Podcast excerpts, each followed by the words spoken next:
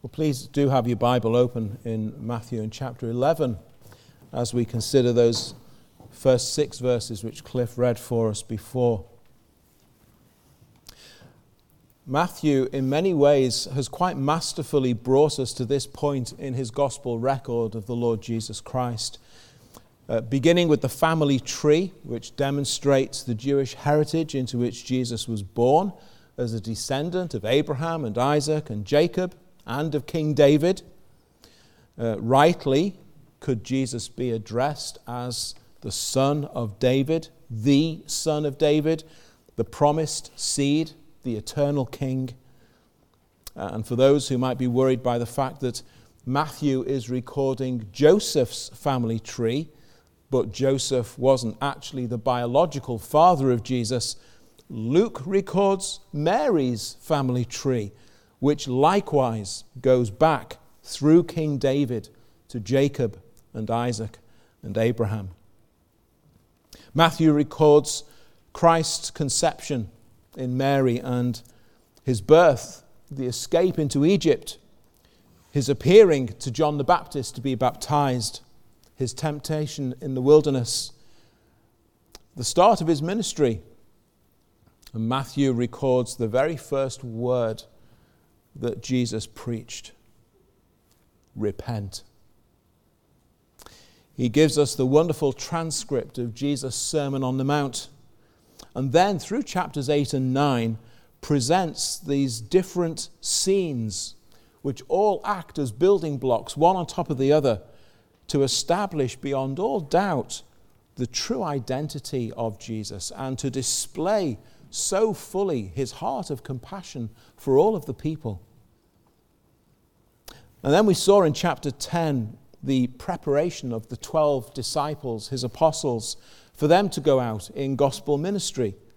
So there would be, there'd be six pairs of men who would take this message of the kingdom of God out into the region of Galilee to begin with in northern Israel. And we noted in verse 7 of chapter 10 that the primary task of these men was to preach they were to teach and they were to inform and they were to instruct. But they were to do so in, in a way which demanded from people a response to the message. And that's the, the added edge that preaching has, which teaching doesn't necessarily have. Preaching seeks to persuade people. Preaching encourages people, you need to come to a decision about this based upon what you've just heard. Uh, preaching doesn't merely educate or inform, it does that, but it has to go further than that. You now need to do something with what you've just heard. Needs to make a difference. And so the primary activity of the apostles is preaching and the miraculous gifts that they were given, which they were enabled and authorized to use in verse 8 of chapter 10, they were to be attesting and authenticating signs. Now, earlier when we read in the Acts of the Apostles, we heard Peter say the very same thing about the life of Jesus. All of the miracles that he did were confirming signs to demonstrate to people this is God as man doing these things. You need to listen to him. And the same gifts were given to the apostles for exactly the same reason and purpose. These authenticating signs, the miracles they were able to perform, made it abundantly clear that these were God's spokesmen. They were empowered by God Himself. And they are declaring God's truth and God's word. So listen up, people. You need to take notice of what they're saying. And with those six pairs of men now instructed and equipped through chapter 10, they can go, they can be sent out.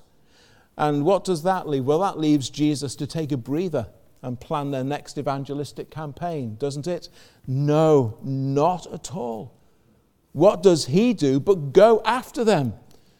Presumably, Jesus goes to other places which they would not get to, although their individual routes and the villages and towns they visited are not made clear to us.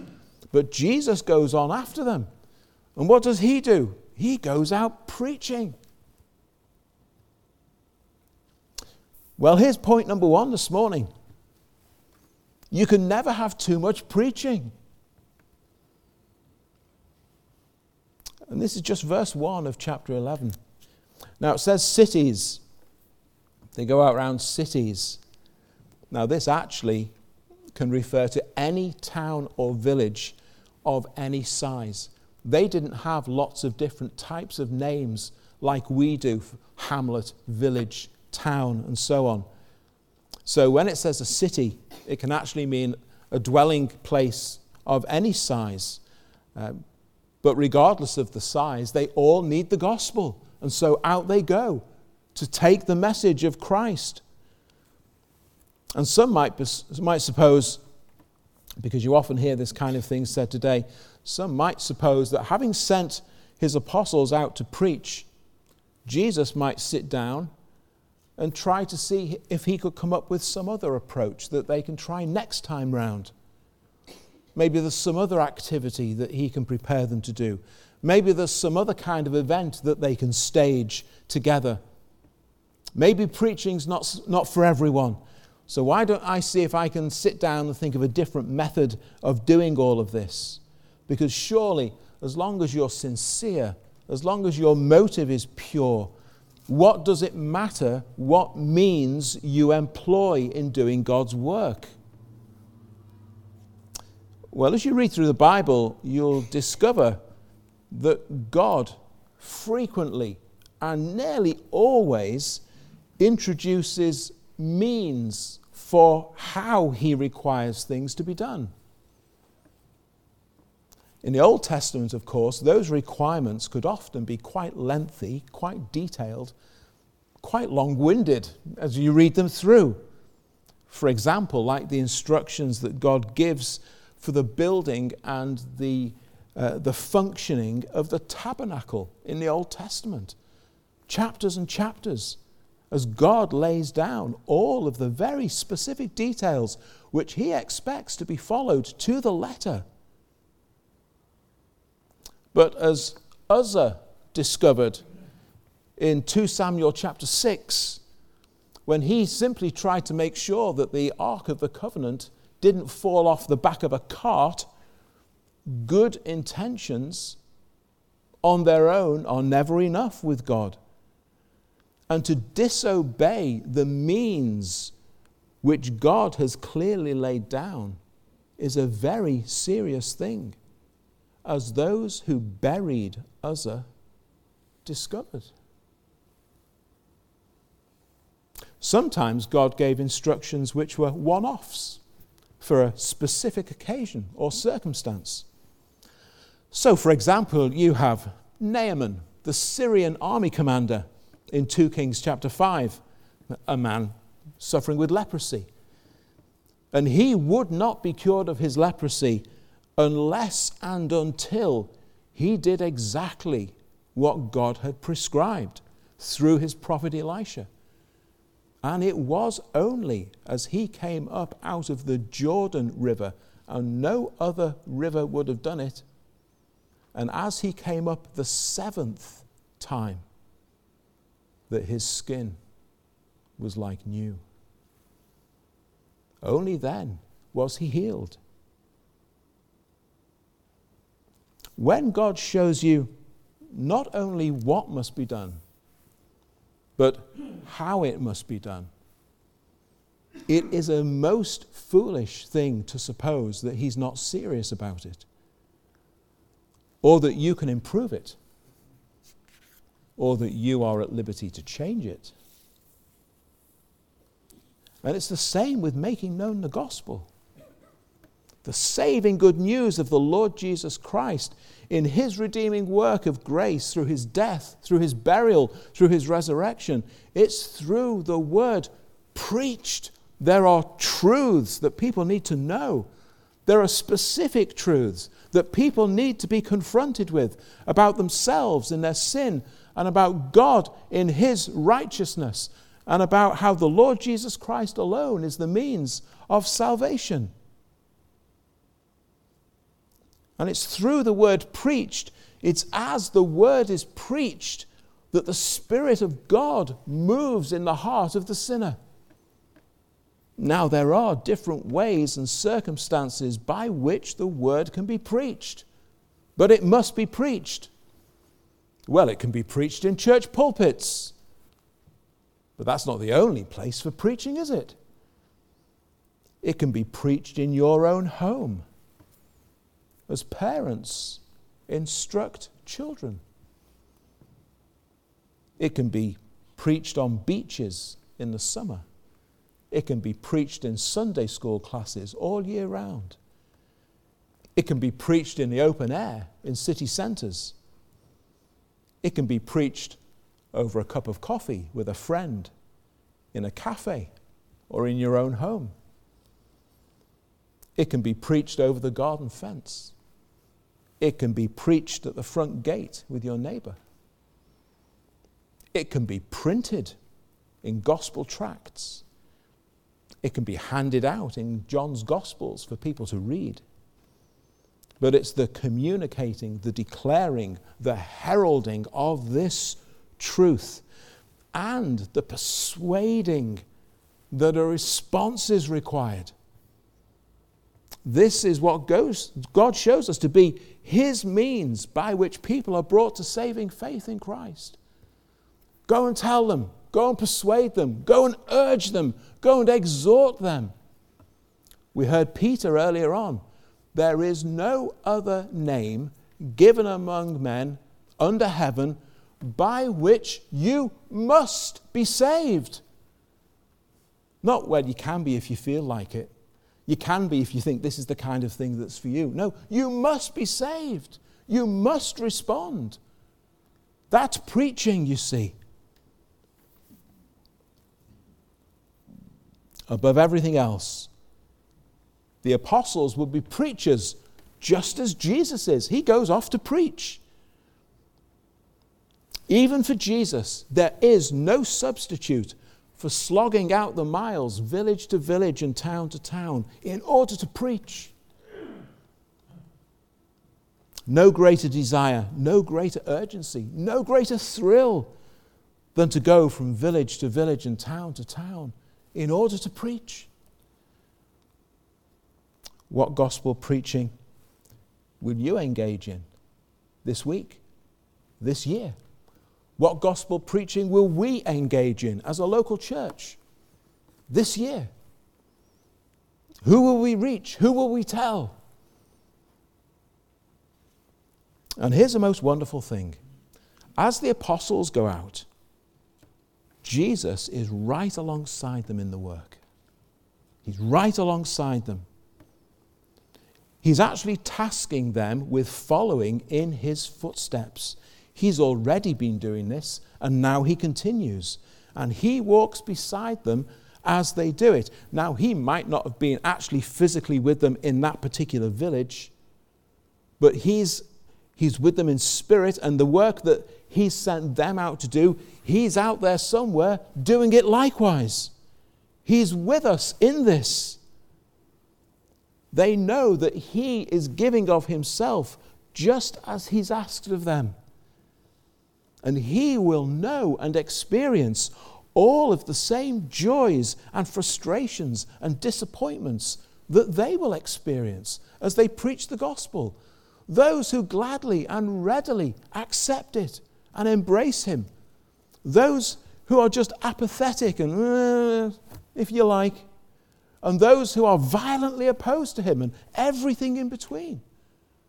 All those kinds of responses that the apostles will receive, the kinds of responses that you will get. Jesus, Jesus knows, he's been there, he's heard those voices.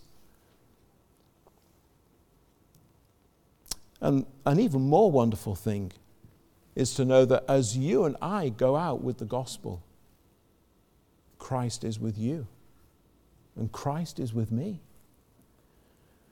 When we get to the close of Matthew's gospel, we will be left with these words ringing in our ears Go, make disciples of all nations I am with you always. And later on, the Apostle Paul would explain that when we speak to others about Christ, when you speak to others about Christ, it's like He is with you, doing the preaching through you. Well, He is with you, isn't He? If you're a Christian, He indwells you by His Spirit.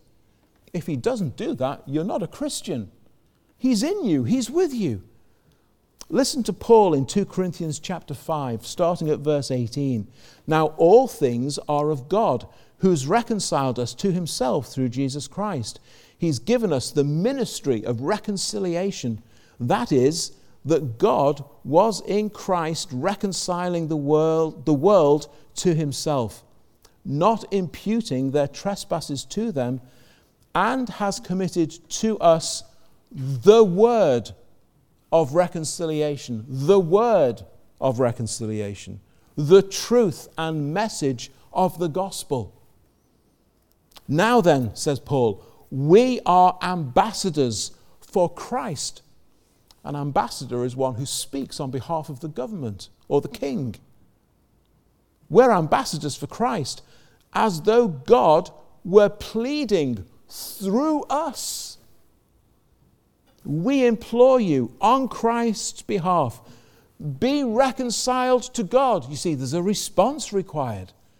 It's not just laying down a certain load of facts and walking away. No, you need to respond to this. Be reconciled.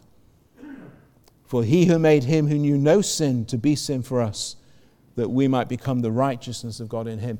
God is pleading through us as we preach.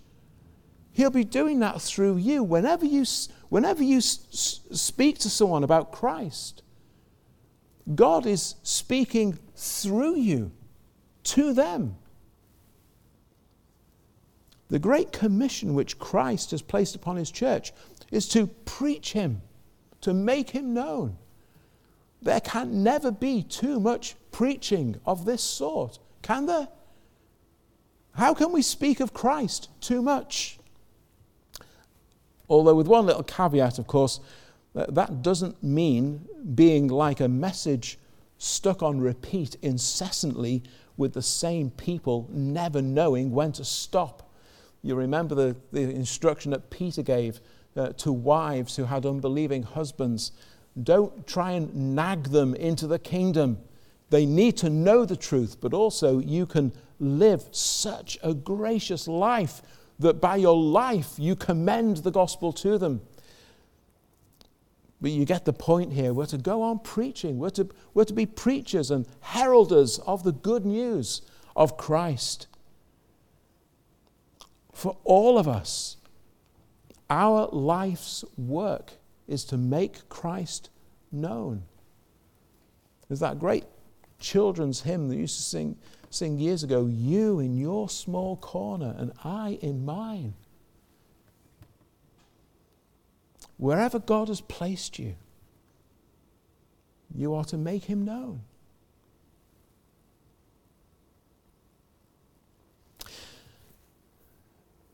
And then we find our train of thought interrupted a little in a way as the disciples of John the Baptist come to Jesus there.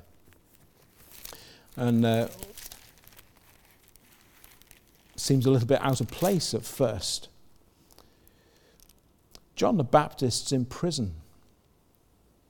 And he's hearing about all these things that are going on.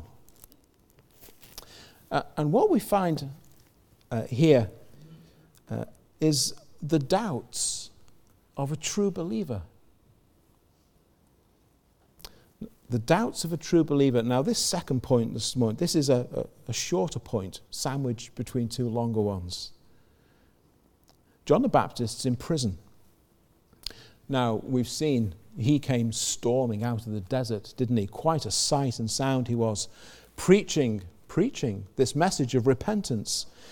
And uh, as part of his, uh, his ministry, he made a very bold statement about King Herod uh, who was in a, an adulterous and immoral relationship with his sister in law.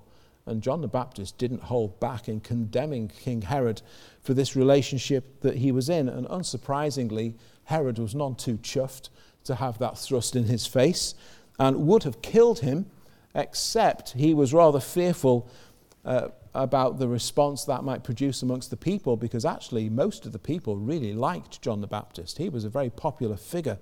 And so rather than kill him, he just had him thrown into jail.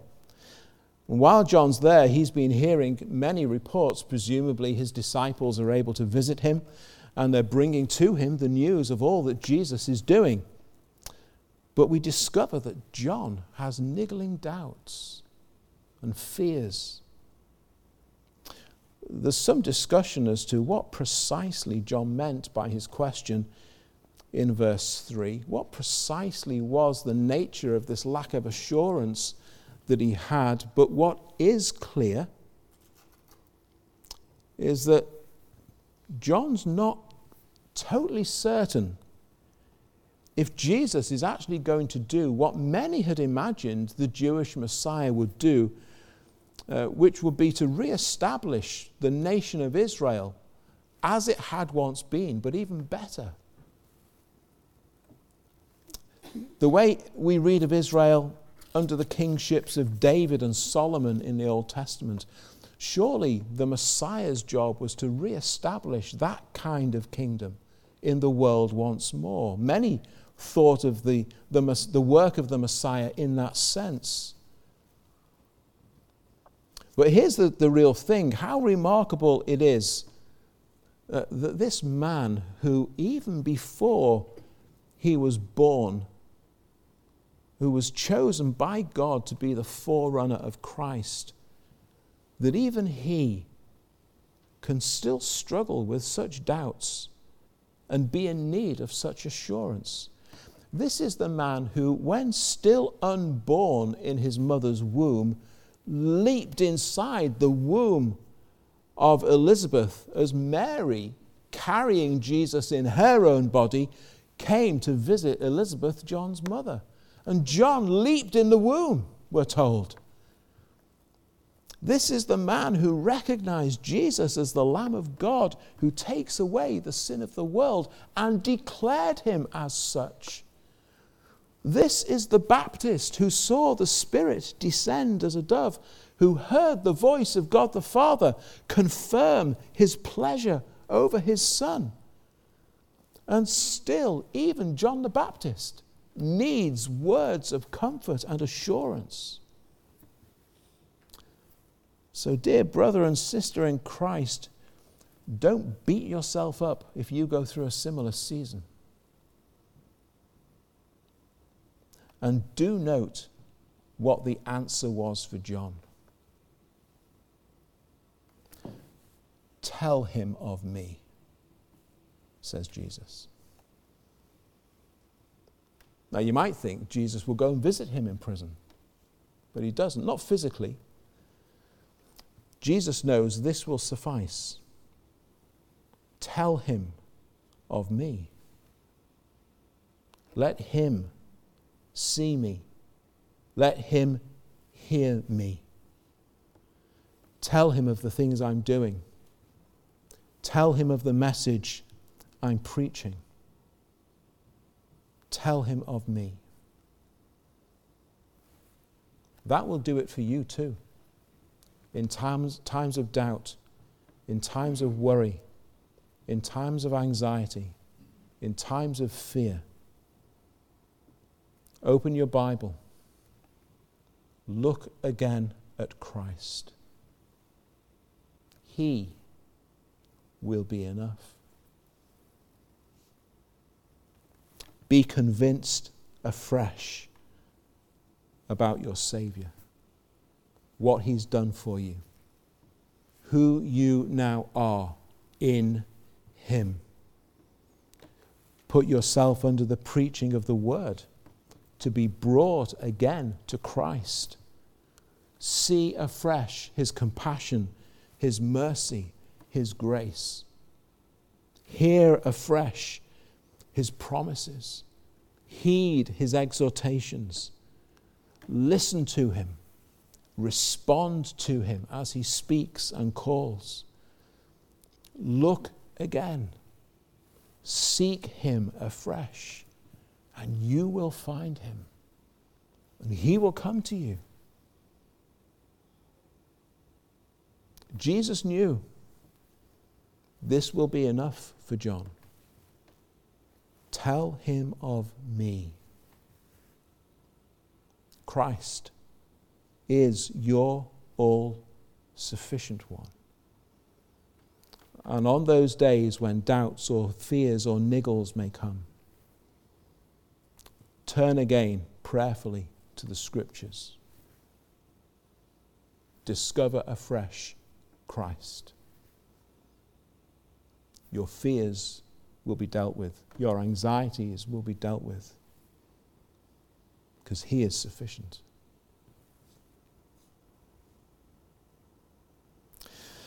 And then this little section that we're considering this morning concludes with the trusting faith of a true believer.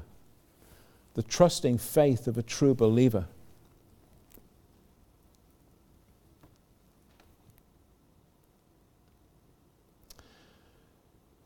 So Jesus speaks to John's disciples there, verses 4 and 5.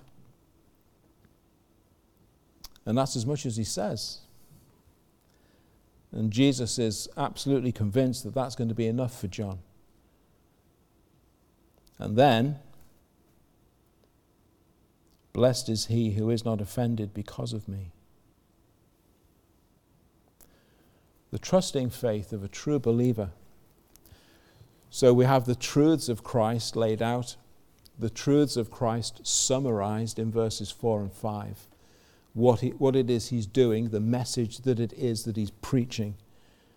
And then that final little uh, exhortation in verse 6. Jesus actually begins to address John's disciples there in verses 4 and 5 by quoting from Isaiah. And these words that he's talking about can be found in chapter 29 and in chapter 35 in Isaiah. And Jesus seems completely confident that John will immediately recognize that that's where these verses are drawn from. And Jesus is saying, Here is what people are witnessing in my ministry, and this is exactly what Isaiah prophesied concerning the coming Messiah. There's a powerful unleashing of God's power by His Spirit in the physical realm with all of these miracles that Jesus is performing. And they are the signal for the arriving of the unleashing of God's power in the spiritual realm to do that spiritual work that is required in sinners. And so you've got this unleashing of God's power by His Spirit in the physical realm, attesting to this unleashing of God's power by His Spirit and in His grace in the spiritual realm. And that's being, that's being accomplished through the preaching of the gospel that Jesus and His apostles are doing. And it's the preaching of the gospel that is accomplishing this purpose the announcing of salvation and forgiveness for sin and pardon for guilt, reconciliation for those who are at enmity with God. And all of this freely offered as God's gift of grace through the merits of the Lord Jesus, who very soon now would suffer and die for our sins and be buried and raised to life again and forever on the third day. Jesus is confident that this will be enough to convince John and to calm his fears. And then there's this final line Blessed is he who is not offended because of me. What, what does Jesus actually mean there? Blessed is he who is not offended because of me. If you've been with us on Sunday evenings in our series through Romans, do you recall something that we recently read there? The Apostle Paul is brokenhearted over the vast number of his fellow Jews who have rejected Christ and who are not saved. Uh, they don't see him as being the promised Messiah. And they haven't turned in repentance and faith to Christ. And at the end of chapter 9 of Romans, Paul says this uh, Gentiles who did not pursue righteousness have attained to righteousness, even the righteousness of faith. But Israel, pursuing the law of righteousness, has not attained to the law of righteousness. Well, no one can keep the law and be righteous enough for God. Why? Because they did not seek it by faith, but as it were, by the works of the law. It was just through their works they were trying to be saved. They stumbled at that stumbling stone. I lay in Zion a stumbling stone, a rock of offense. And whoever believes on him will not be put to shame. The Jews were convinced that by their works they could attain a sufficient degree of righteousness that they would merit the favor of God. Look at what I've done. Surely this is enough. Some people look at it the opposite way round. Whilst the Jew recognizes their sinful state but believes that they can work their way up to God, others believe, well, everyone is basically born good. And as long as you don't do anything too bad, you'll still earn and merit God's favor. So everyone accepts some kind of cut-off point, a point where you pass or fail, if you like. For some, it's a, it's a question of working your way up to and beyond that point. and if you've managed to do that, you're okay.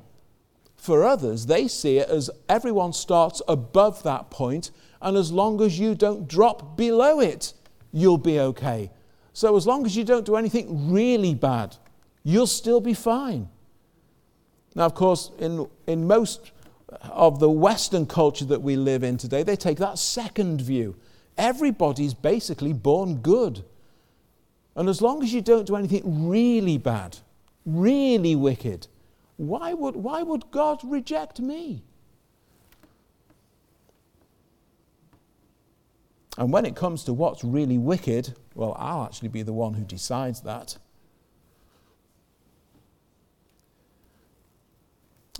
In Jesus' day, it was the other way around. It was working upwards to achieve a certain amount, a sufficient accumulation of good works. And against that, you see, when the message of the gospel falls upon the ears of sinners, what an offense it is. You're saying I'm not good enough. How dare you? Whether they're the ones trying to work their way up from the bottom or whether they're the ones who think they haven't fallen down far enough from the top, how dare you say that my way of thinking is wrong? How dare you say that I'm not good enough for God or for heaven? How dare you use the word wicked of the likes of me? And it's a great offense. And it's like throwing a stone in their path that trips them up. To simply receive by faith, to not do any kind of work in order to merit God's favor, to be told that anything which I consider to be a spiritual feather in my cap before God gets me absolutely nowhere to be told that I cannot possibly imagine myself good enough to merit God's heaven?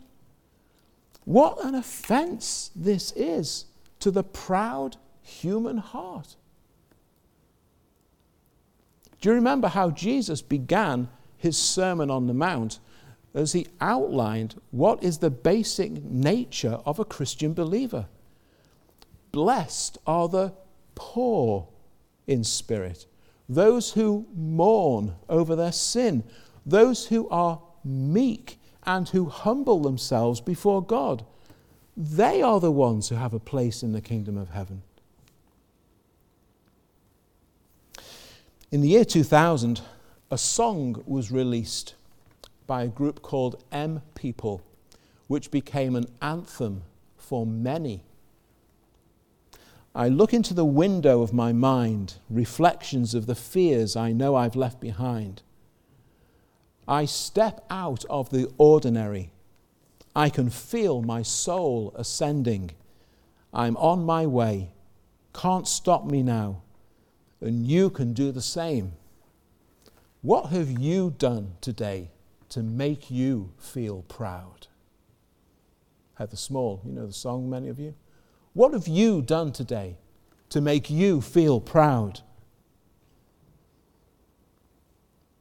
That's the message people want to hear. Be proud of yourself, love yourself. When Prince Harry launched his international games for wounded service personnel, he wanted a name for it which would encapsulate the spirit that he was wanting to encourage. And he found the name, or probably someone did for him, by borrowing the title of a poem by William Ernest Henley. The poem is entitled Invictus, hence the Invictus Games. And the poem concludes with these two lines I am the master of my fate. I am the captain of my soul. Oh, you think so? Now, there's nothing wrong with wanting to encourage people to live an active, productive, and purposeful life. There's nothing wrong with that at all. There's nothing wrong with encouraging people to have a positive attitude. But surely you can see the problem here. What have you done today to make you feel proud. That's the Pharisee who Jesus pictured on the street corner, congratulating himself in prayer before God, and to whom God turned a deaf ear. It's against that kind of worldly backdrop that the gospel is so offensive. Because the Christian position, of course, is this what have you done today to please God? To edify others? And in all things, bring glory and honor to Christ? That's the way the Christian thinks. That's the question a Christian asks. It's not that Christians cannot be really productive and that Christians shouldn't achieve much. You should be productive, you should achieve much. But it's the motive and the attitude of heart which has to be so very different. Listen to Paul in Colossians 3. If then you were raised with Christ, seek those things which are above, where Christ is, sitting at the right hand of God. Set your mind on things above not on the things of the earth. You've died. Your life is hidden with Christ in God. That's you now.